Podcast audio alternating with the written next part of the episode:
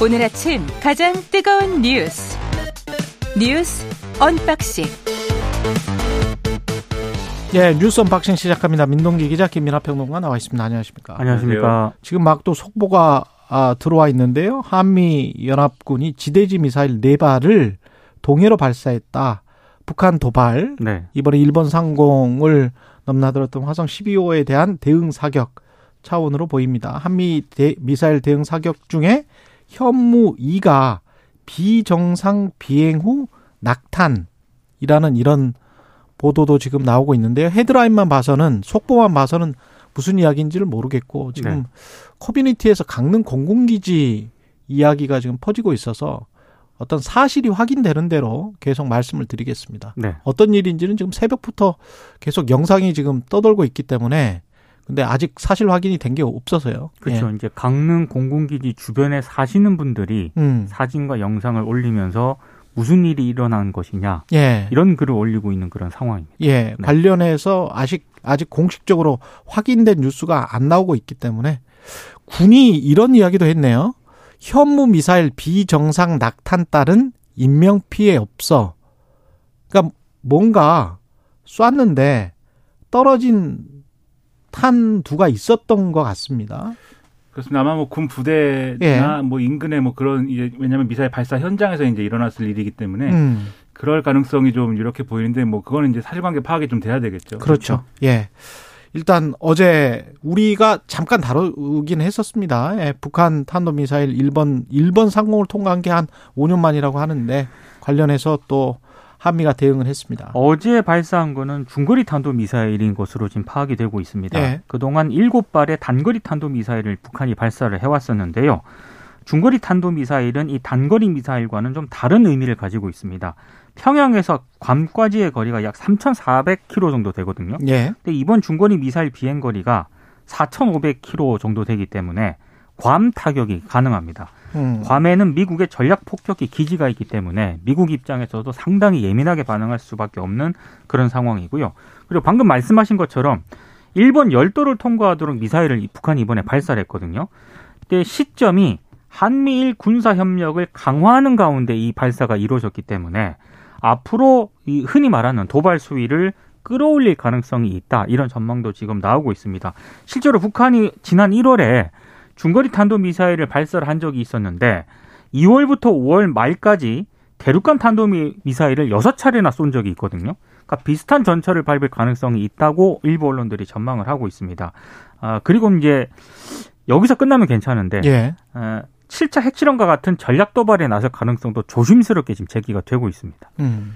그러니까 이게 미사일이라는 거를 이제 장거리 미사일을 북한이 시험을 할 때 보통 이제 주변국들과의 마찰이나 뭐 이런 걸 우려해서 그런 것인지 이른바 고각 발사라는 걸 통해서 이제 멀리 안 가게 쏘잖아요. 그러면서 성능을 이제 이 확인할 수 있는 부분을 거기서 확인하는 건데 이번에 이제 정상 각도로 쐈기 때문에 정상 각도로 쏘면서 또 확인해야 될 것이 있었던 것인지 그다음에 이것을 통한 어떤 여러 가지 파장이나 이런 것들을 또 의도한 것인지 이런 여러 가지 이제 분석들이 막 나오고 있습니다. 그렇죠. 그래서 이것 관련해서는 결국은 이제 ICBM이라든지 SLBM이라든지 뭐 이런 것들에 대한 어떤 발사 시험까지도 이어질 수밖에 없는 이제 과정이다라고 진단하는 그런 뭐 얘기가 언론에 많이 있는 것 같고 그리고 이게 말씀하신 대로 이제 7차 핵실험이나 이런 것까지 쭉 이어지는 어떤 스케줄일 건데 그렇게 될 경우에 우리도 계속해서 단계별로 이제 대응을 할 수밖에 없는 것이잖아요. 근데 그 대응이라는 게 사실은 하늘이나 바다에다가 미사일 우리도 뭐 관련돼서 그렇죠.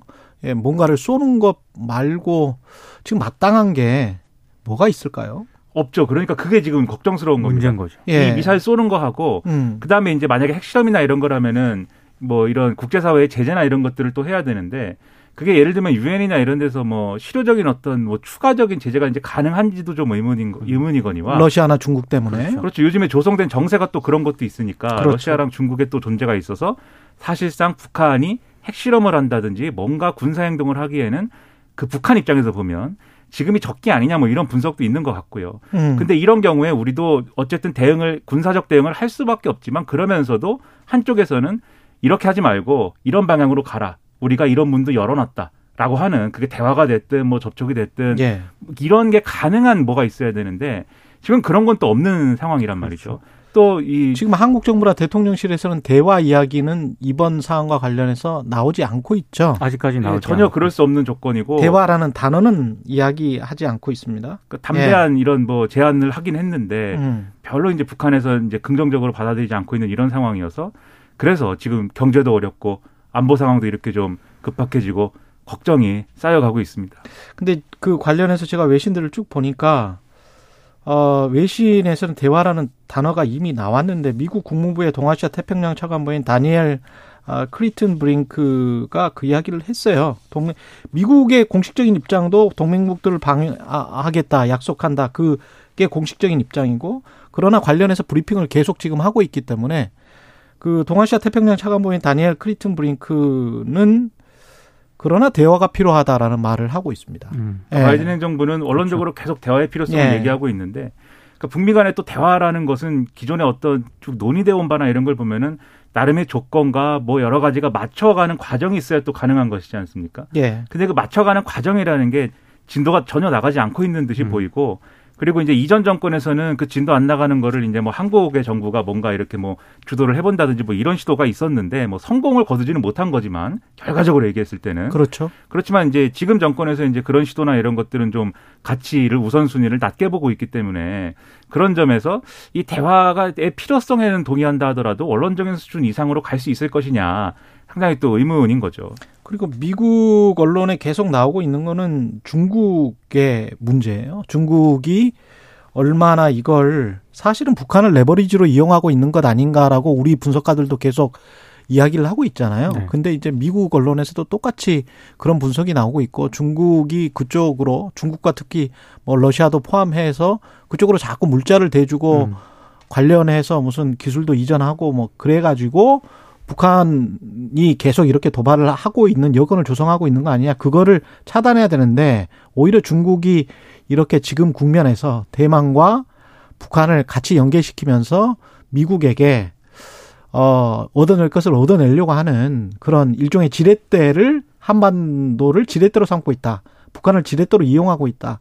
이런 또 분석들이 계속 나오고 있습니다. 그러니까 이제 중국은 예. 러시아하고 뭐 직접적으로 지금 상황에서 이제 뭐 이전까지는 좀 뭐 이 공동 전선이나 이런 게 가능했을지 모르지만 우크라이나 침공의 정도가 지금 이 수준까지 왔을 때는 좀 거리를 두려는 그런 흐름도 있어요. 근데 문제는 뭐냐면 이제 시진핑 3년, 3년임을 앞두고 있지 않습니까? 그렇죠.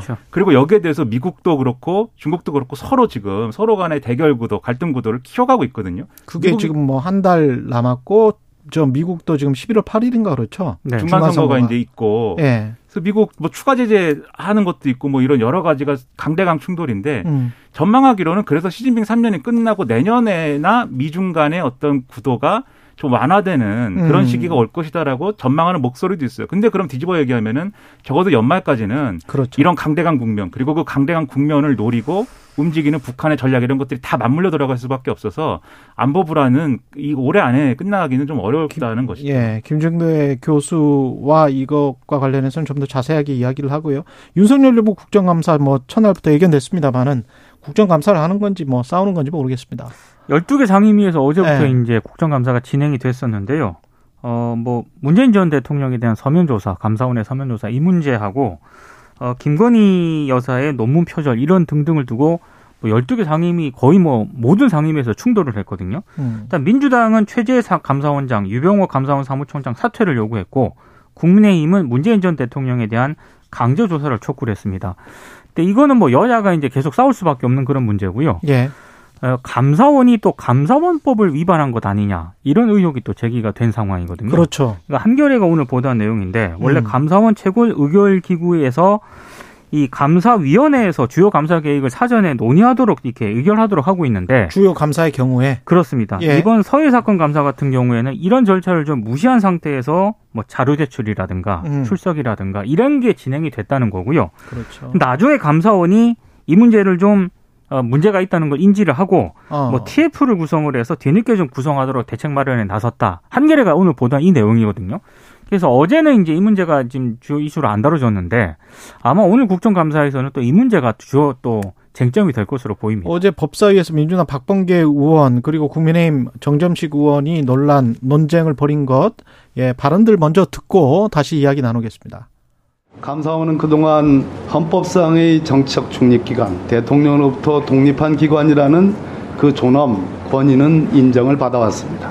그러나 윤석열 정부 들어서 완전히 탈바꿈했습니다.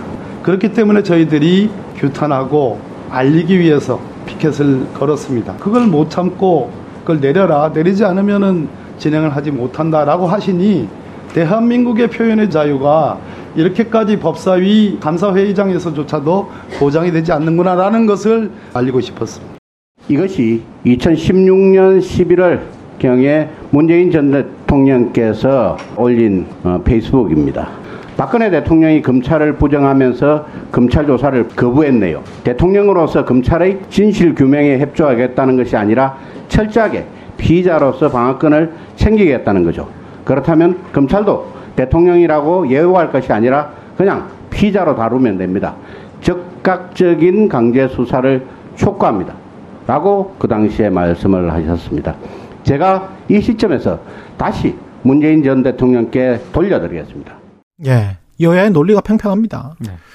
그러니까 이게 뭐 각자 하고 싶은 얘기를 하는 듯이 비춰져요. 왜냐하면 이게 쟁점이라는 게 지금 뭐 과거에 뭐 쓴 글을 가지고 막 이렇게 또 공격하는 지금의 목소리가 나왔습니다만, 그러니까 그거는 이제 검찰 조사, 검찰 조사의 문제인 것이고, 음. 지금 이 감사원의 이제 서면 조사라는 거는 감사원법이나 이런 거를 보면은 협조를 요청할 수 있고 그 이 전직 공무원들에 대해서는 협조를 요청할 수 있고 그걸 이제 최소한도로 해야 된다고 나와 있는 것뿐이지 그렇죠. 여기에 응해야 될 의무도 없고 거부할 수 거부하는 거부를 한 것에 대해서 어 강제로 뭐 이 조사할 수 있는 그런 권한은 없거든요 감사원이 그렇기 때문에 지금 이 과거의 검찰 조사를 근거로 해서 쓴 거를 가지고 지금 상황을 문재인 전 대통령에게 이제 빗대는 거는 그게 안 맞아요 논리적으로 근데 그냥 뭐 국감이니까 음. 막 이제 서로 이제 이런 얘기를 하고 있는 거죠 다만 이제 저는 그런 우려가 계속 드는 겁니다. 어제도 말씀드렸듯이 결과적으로 이것에서 가장 중요하고 필요한 거는 이 서해 공무원 피살 사건의 이제 진실을 밝히는 거고 진상을 규명하는 거 거기에 다가가는 게 이제 가장 중요한 것인데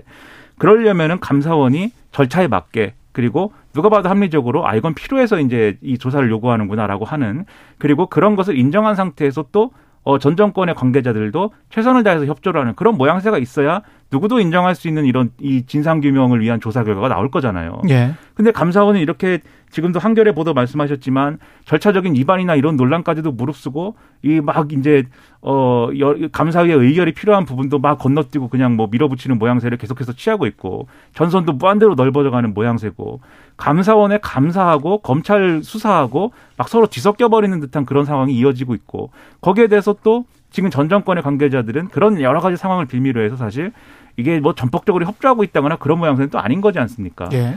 그런 것들이 결국 이 조사 결과라든지 수사 결과, 뭐 감사원이 이제 중간 조사 결과를 발표한다고 하는데 그 발표를 하는 것에 대해서 논란이 있었지만 음. 그걸 한다고 하는데 그 그런 이제 조사 결과가 나오면 무슨 그게 신뢰를 얻을 수 있고 어떤 진상 규명에 도움이 되겠습니까? 이게 너무나 이제 우려가 되는 그런 상황으로 가는 거죠. 외통위 국감, 외교부 국감에서는 민주당의 외교 참사 책임을 묻는 과정들 그러면서 또 서로 간에 주장하는 것들이 격화되면서 또 충돌이 조금 있었는데 민주당 우상호 의원과 국민의힘 정진석 의원 발언을 먼저 듣고 이야기 나눠보죠. 이렇게 야당이 해임 건양까지 통과시켰는데 사과는커녕 모르쇠를 일관하고 있는 이 현상에서 정상적으로 국정감사를 진행할 수 있는 것이냐?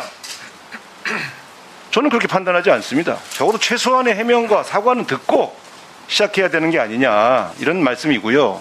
만약에 문재인 대통령이 똑같은 장소에서 똑같은 실수를 했다면 국민의힘 의원들이 그냥 넘어갔겠습니까? 아무 일도 없다는 듯이? 제가 볼 때 아마 사과는 커녕 거의 사퇴를 요구했을 가능성이 크죠 대통령에게. 외교 참사인지 민주당의 억지에 의한 국익 자해 참사인지는 국민들이 현명하게 판단하실 줄로 생각이 듭니다. 정당한 국회법에 따라서 지금 출석해 있는 장관을 퇴장하라고 명령할 권한이 없습니다. 저는 외교부 장관에게 질문을 해야 되겠어요. 그러니까 민주당 의원들께서 외교 장관을 상대를 못 하시겠다면 차관에게 질의를 하세요. 우리는 장관에게 질의를 할 테니. 외교 참사가 아니다. 국민의 입장은 계속 그렇습니다. 네. 예. 그리고 어, 지금 방금 다 들으셨겠지만 그 박진 외교부 장관 같은 경우에는 민주당이 해임 건의안 의결을 하지 않았습니까? 예. 그러니까 이제 국감장에서 뭐 사퇴 저기 나가라, 음. 퇴장해라 장관직 사퇴가 요구가 나왔고 방금 정진석 비대위원장 같은 경우 정진석 의원 같은 경우에는 아니 그 우리는 장관한테 물어볼 테니까 민주당은 차관에게 물어봐라라는 좀 약간 해프닝도 있었고 그리고 어제 또 외교 국감에서는 윤 대통령의 그 비속어 영상 상영 여부 있지 않습니까? 예. 그리고 BBC 확인해 보자. 네. 그 상영 여부를 두고 또 예. BBC에서 이른바 그, 그 시사 풍자 그 프로그램 그거를 또 상영하는 문제를 두고 여야가 또 격하게 충돌을 했거든요. 음. 정말 난리였습니다. 예. 그러니까 이게 참 예. 정진석 비대위원장은 어쨌든 지금 여당의 이제 대표격인 거지 대표니까. 않습니까? 예. 그러면은 어 물론 이제 국회에 가면은 야당이 다수 의석이고 국회에서 일어나는 일에 상당 부분에 이제 큰 책임은 야당 지금은 야당이 이제 질 수밖에 없는 구조이긴 하지만 지금 이 문제에 대해서는 여당 대표격 인물이 좀 나름대로 중재 조율 그리고 뭔가 야당을 달래고 협상할 수 있게 만들고 그런 길을 열고 돌파할 수 있는 길을 뚫고 이런 걸 해야 되지 않습니까? 그렇죠. 그러려면 어쨌든 대통령실에서 음. 지금 우상호 의원이 얘기하는 뭐 사과나 사과라든지 유감 표명이라든지 일정 정도의 그런 어, 유화적인 액션이 있어야 음. 그걸 빌미로 해서라도 이 야당을 설득할 수 있는 길이 열리는 거거든요. 그러면 제가 예를 들면 정진석 비대위원장 정도의 이제 위치에 있다고 하면 그런 얘기를 할 것 같아요. 대통령실에 사과나 유감 표명 내가 요구하겠다. 그럴 테니까 일단 이 자리에서는 박진 장관의 무슨 뭐 이런 행건이 한 의결에 따른 뭐 자격 시비 이런 거 하지 말고 질의다운 질의를 하고 외교 참사나 이런 거는 성과가 뭐가 있는지 뭐가 부족했는지는 합리적으로 논의하자 이렇게 끌고 가야 될 것 같은데 예. 그런 게 아니고 지금 우리는 장관에게 질문하고 당신들은 차관에게 질문하라는 식으로 하는 거는 그게 이제 정치인가 정치력인가 좀 여러모로 의문입니다 저는. 어제 그리고 KBS 단독으로 나온 뉴스 소개를 해드리면 김건희 여사 표절 의혹과 관련해서 지금 국감이 진행 중인데 그 대학교 총장 등이 다 출석 못하겠다고 나가 버렸었잖아요. 네. 해외로 나갔는데 그게 일정을 확인해 보니까 어제 4일에서야 이메일로 해외 기관에 찾아가겠다고 일방적으로 통보를 했다는 거잖아요. 그 이몽재 국민회 총장 얘기인데요. 예.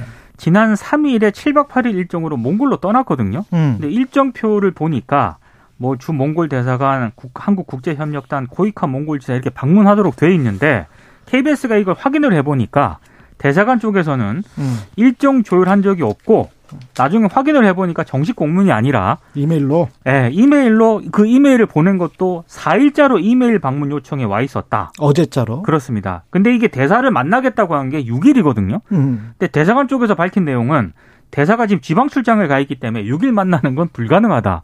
이렇게 이제 답변을 한 겁니다. 그러니까 이게 급하게 나갔다는 그런 얘기이기 사실상 때문에 도피성이 아니냐. 그게 이제 KBS가 의혹을 제기를 한 거죠. 의혹이 될 수밖에 없을 것 같습니다.